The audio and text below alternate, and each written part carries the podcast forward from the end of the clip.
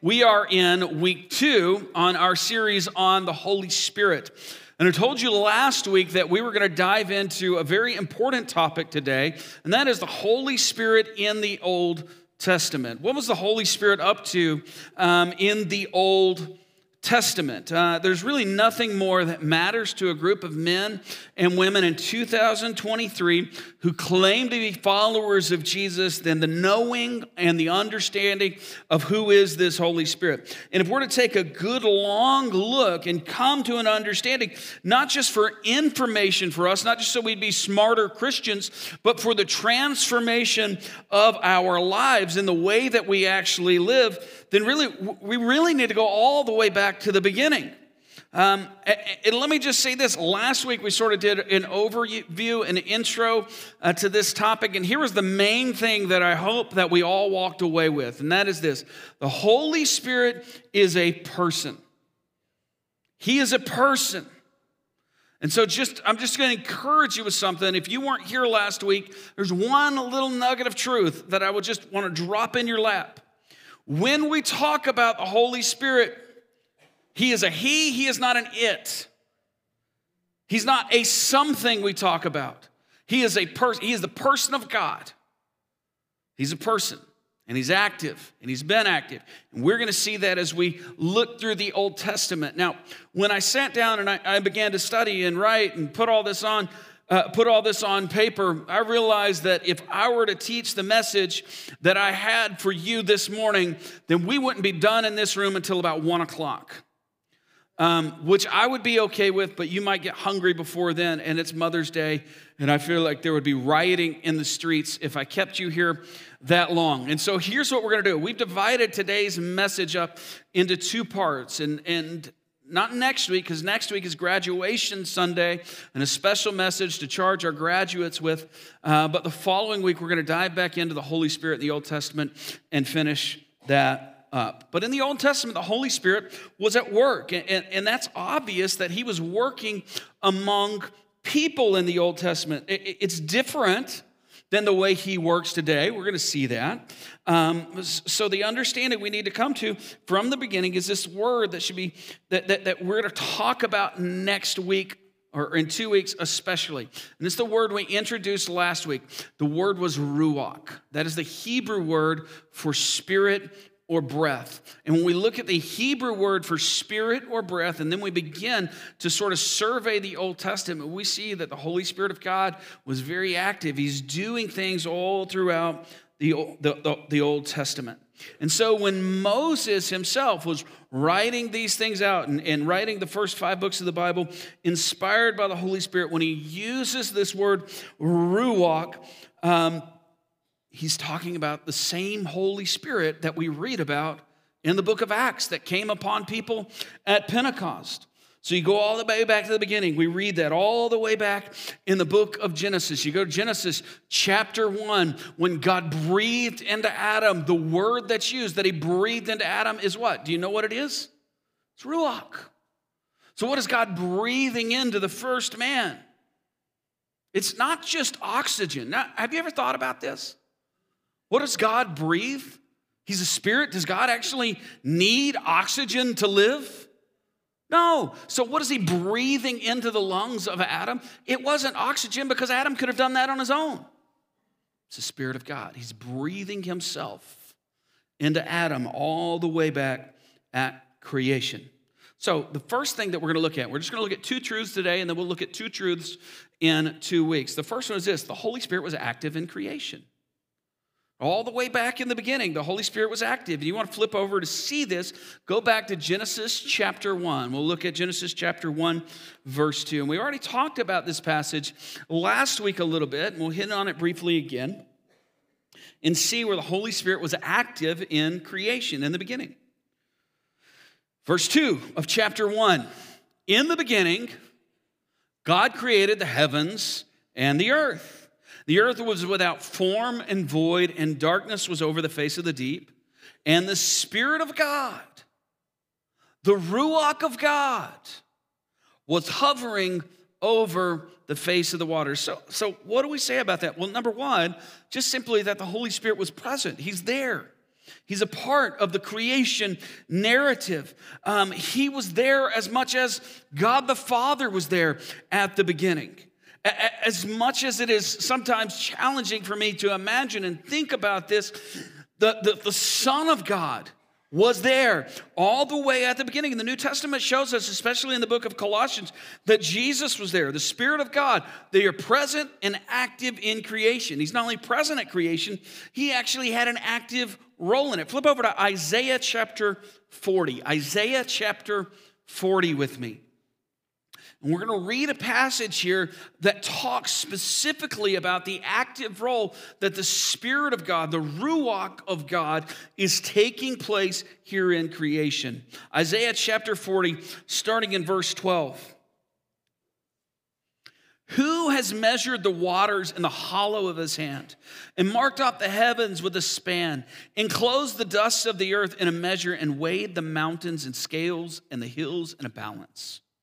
Who has measured the Spirit of the Lord, or what man shows him his counsel? Whom did he consult?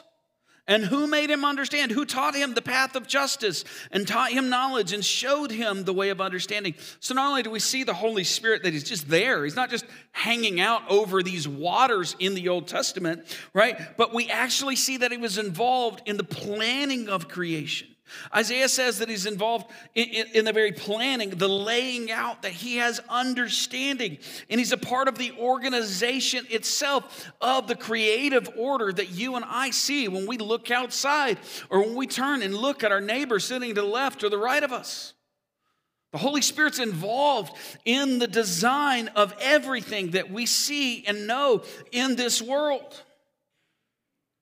And even beyond this world, each star that was put into the skies, every planet that hangs in the balance is there because the Holy Spirit Himself, along with the Son, along with the Father, was active in the design and the implementation of all that we see. It's right there in the beginning, organizing and planning creation. Psalm chapter 104, verse 30 says, When you send forth the Spirit, they are created, and you renew the face of the ground. This is what the psalmist says to us that when the Spirit of God goes forth from the Father, creation happens and renewal happens. So, fun fact of the day. Okay, let me talk to you about nature just for a moment. Did you know, did anybody know, do you know what body part birds do not have? That a lot of other creatures do have. Anybody? Arms. You did. I did. But cows don't have arms either, you know. Do you know birds do not have bladders? Isn't that weird when you think about it? Like a bird does not have a bladder.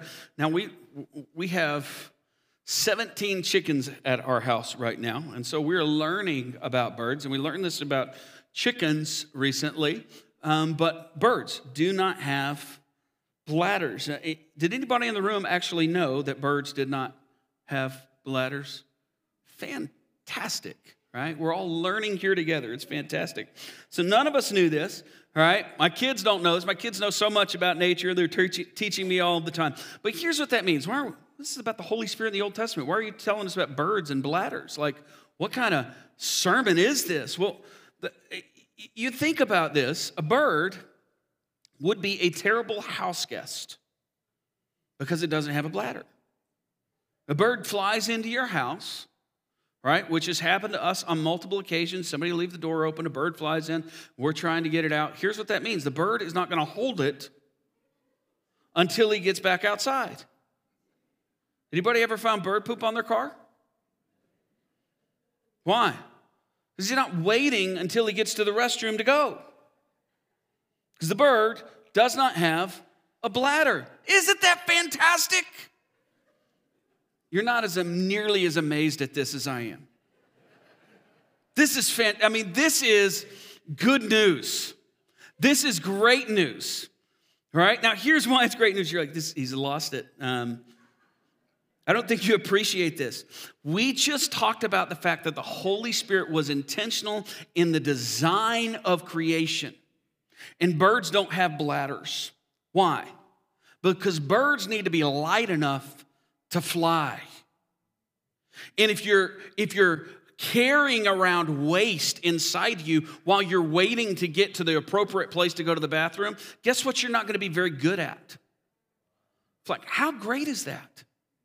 How, and I mean, what a silly thing to talk about, but how intentionally brilliant is the Holy Spirit of God that He would design birds not to have bladders so that we could look up in the sky and say, Look at that hawk. Look at that eagle. Or when the seasons start to change, look at that flock of geese flying overhead. Or as we look out the window in our kitchen at the bird feeder that hangs near our driveway to see the mama cardinal and the daddy cardinal both come at the same time, and for us to watch them fly off and flutter up to a tree. The Holy Spirit was so intentional in creation that when it came to birds, he knew what none of us knew. Those animals shouldn't have bladders. So they fly. The intentionality we see in creation is astounding. Some of you knew that birds have hollow bones. Their bones are, are, are actually um, are, are not hollow, but they're incredibly designed to be extremely lightweight. We thought they were hollow, but they're not. They're just, they're just really, really lightweight so that they could do the same thing that, that we talked about a minute ago, so that they could fly and take flight. A bird's heart, did you know, is specifically designed for the rigors of flight. It's been said that if you had a heart similar to a bird's heart, that our hearts would beat 1,200 times a minute. Can you imagine that? All of this, the Holy Spirit says, these creatures that we're creating God the Father, God the Son, God the Holy Spirit in the beginning. All of these things. And the Holy Spirit says, well, it needs to have this, and it needs to be able to do this, and it needs to be designed like this. He's, in, he's over design of creation.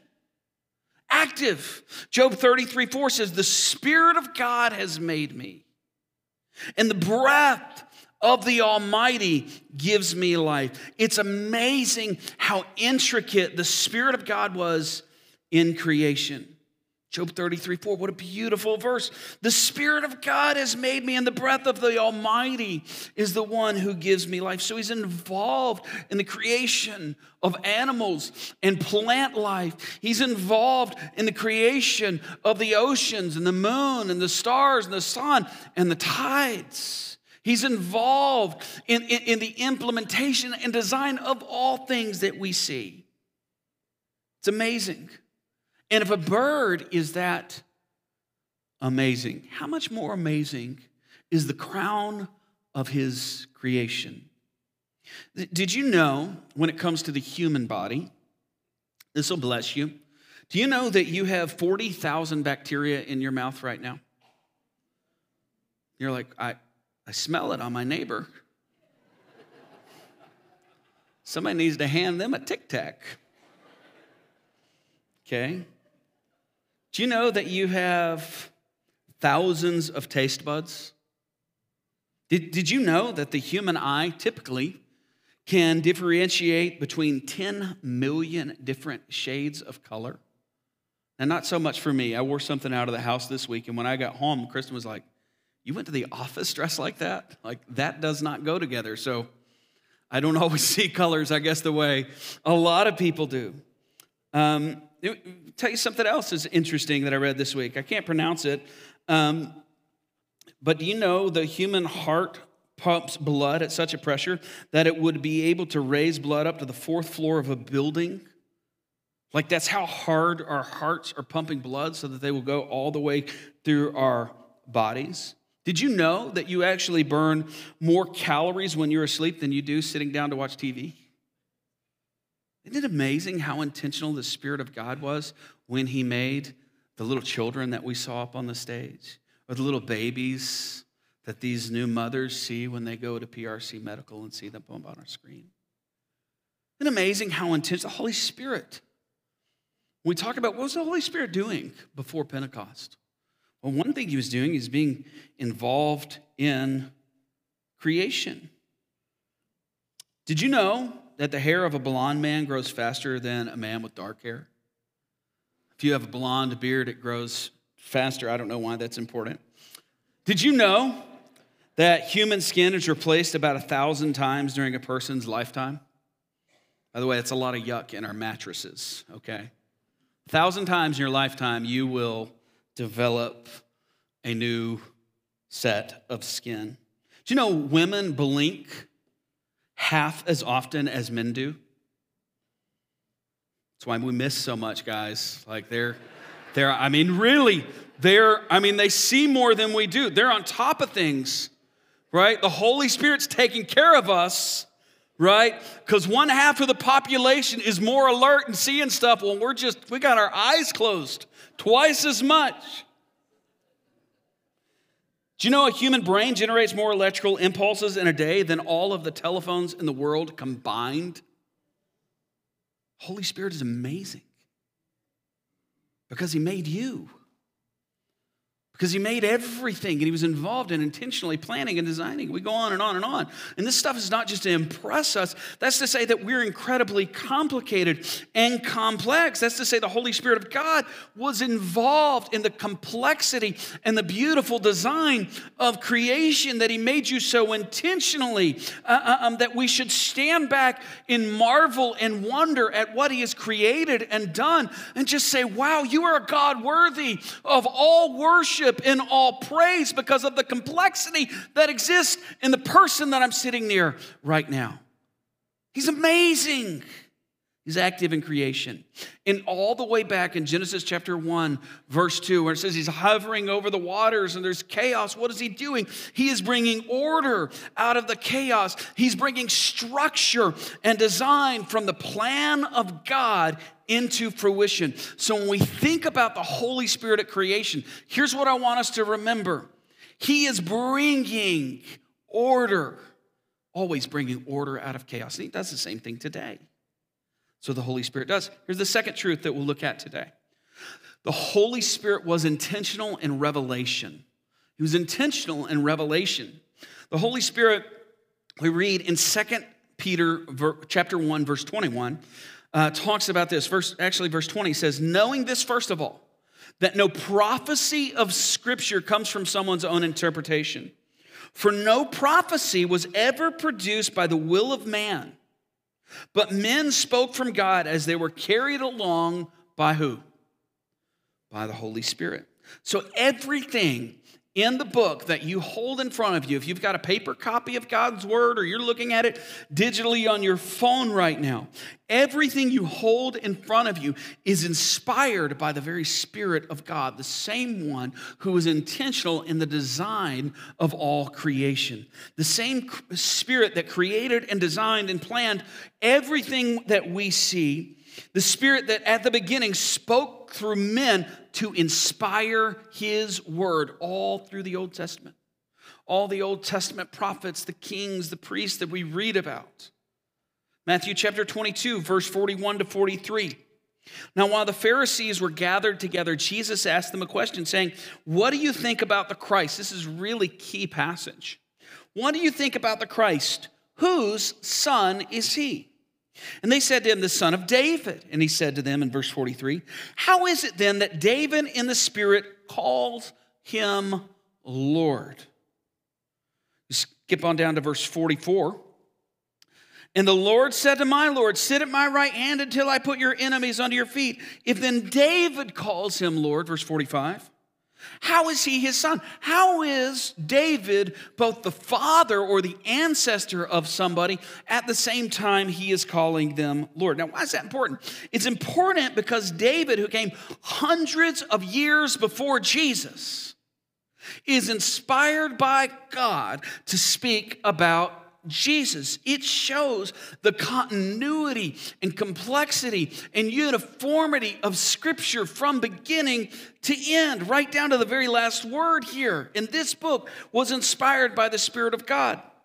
Samuel said, The Spirit of the Lord speaks by me, His word is on my tongue. The Lord inspired revealed himself through the prophets. So when you pick up your copy of God's word, when you sit down with it in the mornings or in the evenings to open it, to digest it, to read it, to study, you can trust that it's inspired by God, that this is not the creation of man. That God was active not only through creation, but God was active through revelation. And I don't know exactly what that looked like. I don't I don't, I don't know exactly how God inspired people. I, I don't know if Isaiah was just sitting around one day and all of a sudden he knew for a fact that I have to write this. The Holy Spirit is upon me. I, I don't know what that felt like. But I believe that he directed every single word while using the personality of each human author. That's why when we read the prophets, they're different. That's why when we read the New Testament, we read the Gospel of John, it reads different than the Gospel of Luke because God used their personalities, but He inspired every word. Isn't that beautiful? Isn't it beautiful that God can work through different people, inspiring them to do the same thing, but it'll turn out completely different because He uses us to do it? See, He's, he's, he's there intentional in Revelation all throughout the Old Testament. I'm going to end with a, a question for you. Can you imagine the story of the New Testament? Or can you just imagine the story you would tell right now? Let's just say it, you, got, you get home today, lunch is on the table, and there's a knock at the door. And you go open the door, after you peep through the window, because that's what we do.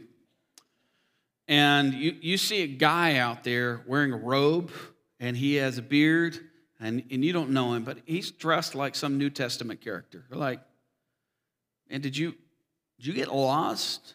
But you, you're something tells you he's, he's, he's safe. So you open the door, and the guy walks in, um, and it's Jesus. Jesus has knocked on your door on Mother's Day, and he's like, Hey, what you guys having for dinner? And Jesus, he's like, Pot roast, that's my favorite. Let's sit down, okay? Whatever it is, whatever you've fixed or whatever you've ordered or you're eating leftovers, even, he's like, That's my favorite. Let's, let's have a meal. And Jesus sits down at the table for you, and, and, and he talks to you like he talked to Andrew and, and Peter if he were to sit there just like he did with those guys in the road to Emmaus, and he's like, let me explain the scriptures to you. And he opened them from beginning to end, from Genesis 1 all the way through Revelation. And he's, he's you know, if you say, well, you know, the, whole, the pastor was talking about the Holy Spirit, they said, oh, let me tell you about the Holy Spirit. Let me tell you what, what he was doing when we were at creation. Let, let me tell you, let me tell you about Pentecost from my perspective. It was amazing.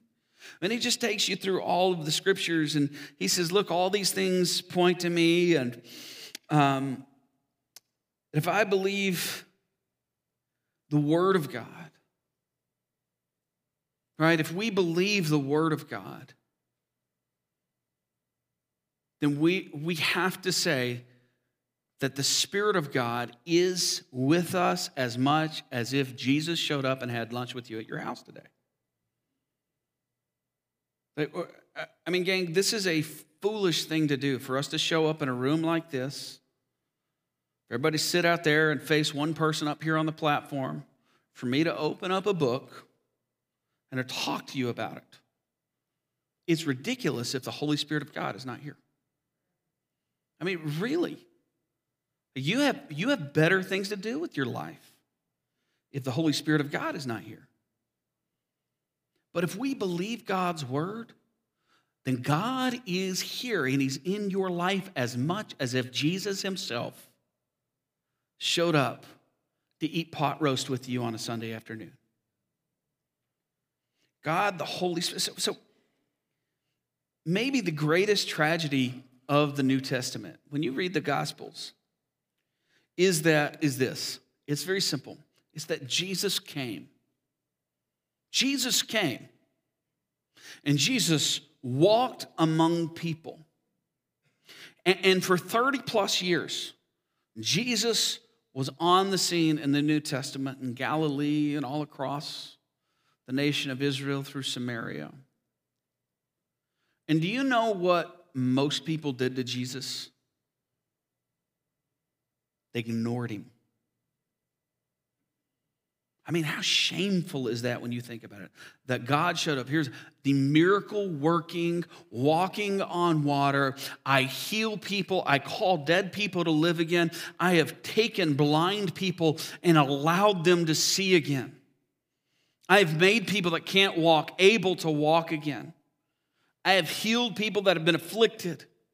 I have turned water into wine. I have fed multitudes when there was only a little bit of food. And most people completely and totally ignored Jesus. Jesus came on the scene, and most people brushed him off. I mean, don't we find that mind boggling? Like, how do you brush off God?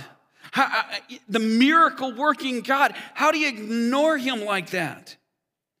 And here's the question Is it less shameful for us today to have the Holy Spirit of God with us in the same way that Jesus was with people in the New Testament and for us to ignore him? God, the Holy Spirit, has come and He calls us to a relationship with Him that is just like the Son of God had with the disciples when He was here. So here's the question Will you get to know Him? Will you get to know Him? Will you make a deliberate effort? This is, if there's an invitation, here's what it is Will we make a deliberate effort every day at the beginning of the day through prayer to think about Him, to have a conversation with Him, to say, Will you, you go with me and show me today? I want to listen for your voice today. I want to, I want to, be, I want to be mindful of your leading today. Will we acknowledge Him as God with us today? Will we look to him as teacher, as guide, as helper, as the giver of assurance, as the encourager, as the helper, as the one who empowers us for service? All of the things that we're going to study when we get into the New Testament. Will we change or alter our life to living in the presence of the Holy Spirit? That's his desire for us. That, that, that's why the Holy Spirit is here. He's here for you and for me as followers of Jesus, as Christians, to live in us. So the challenge for us is let's not be guilty of the same thing that so many people in first century Israel were guilty of. Let's not ignore when God is near. Let's depend on Him. So that's my prayer for us this week, for every one of us. Let's depend on the Holy Spirit this week as we never have before. Can we pray together? Heads bowed, eyes closed. If you're here in the room this morning, you say, Look, I, I, don't, I don't have that relationship. The Holy Spirit of God that you're talking about, that we're going to be talking about over the next several weeks together. I don't know him. I've been one of those who have ignored him. I've just brushed him off. Like, that's not a part of my life. Can I tell you there's good news today? All of that can change if you want to know God. Today, you, you can give your life to him. And God promises that, the Holy Spirit that was involved in creation and the design and the implementation all the way back of creation, the one that inspired all of the words of the Bible, the Bible says that God will send him to live in your life. That he, he wants to be a part of you. And it, it takes confessing to him. It, it, takes laying it all down and saying, I, I, the, way I, the way I've tried to live is not is not good enough. I need a new way. I've sinned against you, God. And I'm sorry for that. I want to turn from that. I want to turn to you. And I want your way in my life from now on. I believe you died for me. I believe you rose again. You have earned the right to take my life. And I want to follow you, and I want that Holy Spirit. I want Him inside of me. If that's your prayer this morning, then in a moment we're going to stand and sing. And while people are standing and singing, I just want to ask you would you just make a beeline down front? The first step's the hardest. But will you make a beeline down front and just come grab me or one of the other pastors that may be up here and just say, Look, I, I want, I want this Holy Spirit that you've talked about. And let us introduce you this morning. If there are other decisions you have to make, if you want to join this, this church, this body, and what God's doing here, then we'd love to talk to you about that. Do you need to make a decision to follow Him back? Anything that's going on in your life that we can help you with or pray with you about, we're here for you, and we want to be a part of what God's doing in you. Let me pray, and then we'll stand and sing together. Heavenly Father, in the name of your Son, Jesus, we thank you. We thank you that your Spirit is present in this room. We thank you that your spirit lives inside so many of us. So many in here are followers of Jesus, and you dwell in us. You're changing us day by day from the inside out. The same God who is present at creation, who is present in, in the inspiration of the whole Bible, now lives inside of us. What a glory that is. We love you. Help us this week, every single one of us to live and to walk by your Spirit. In the name of Jesus, we pray. And God's people said together, Amen. Will you stand with me as we sing?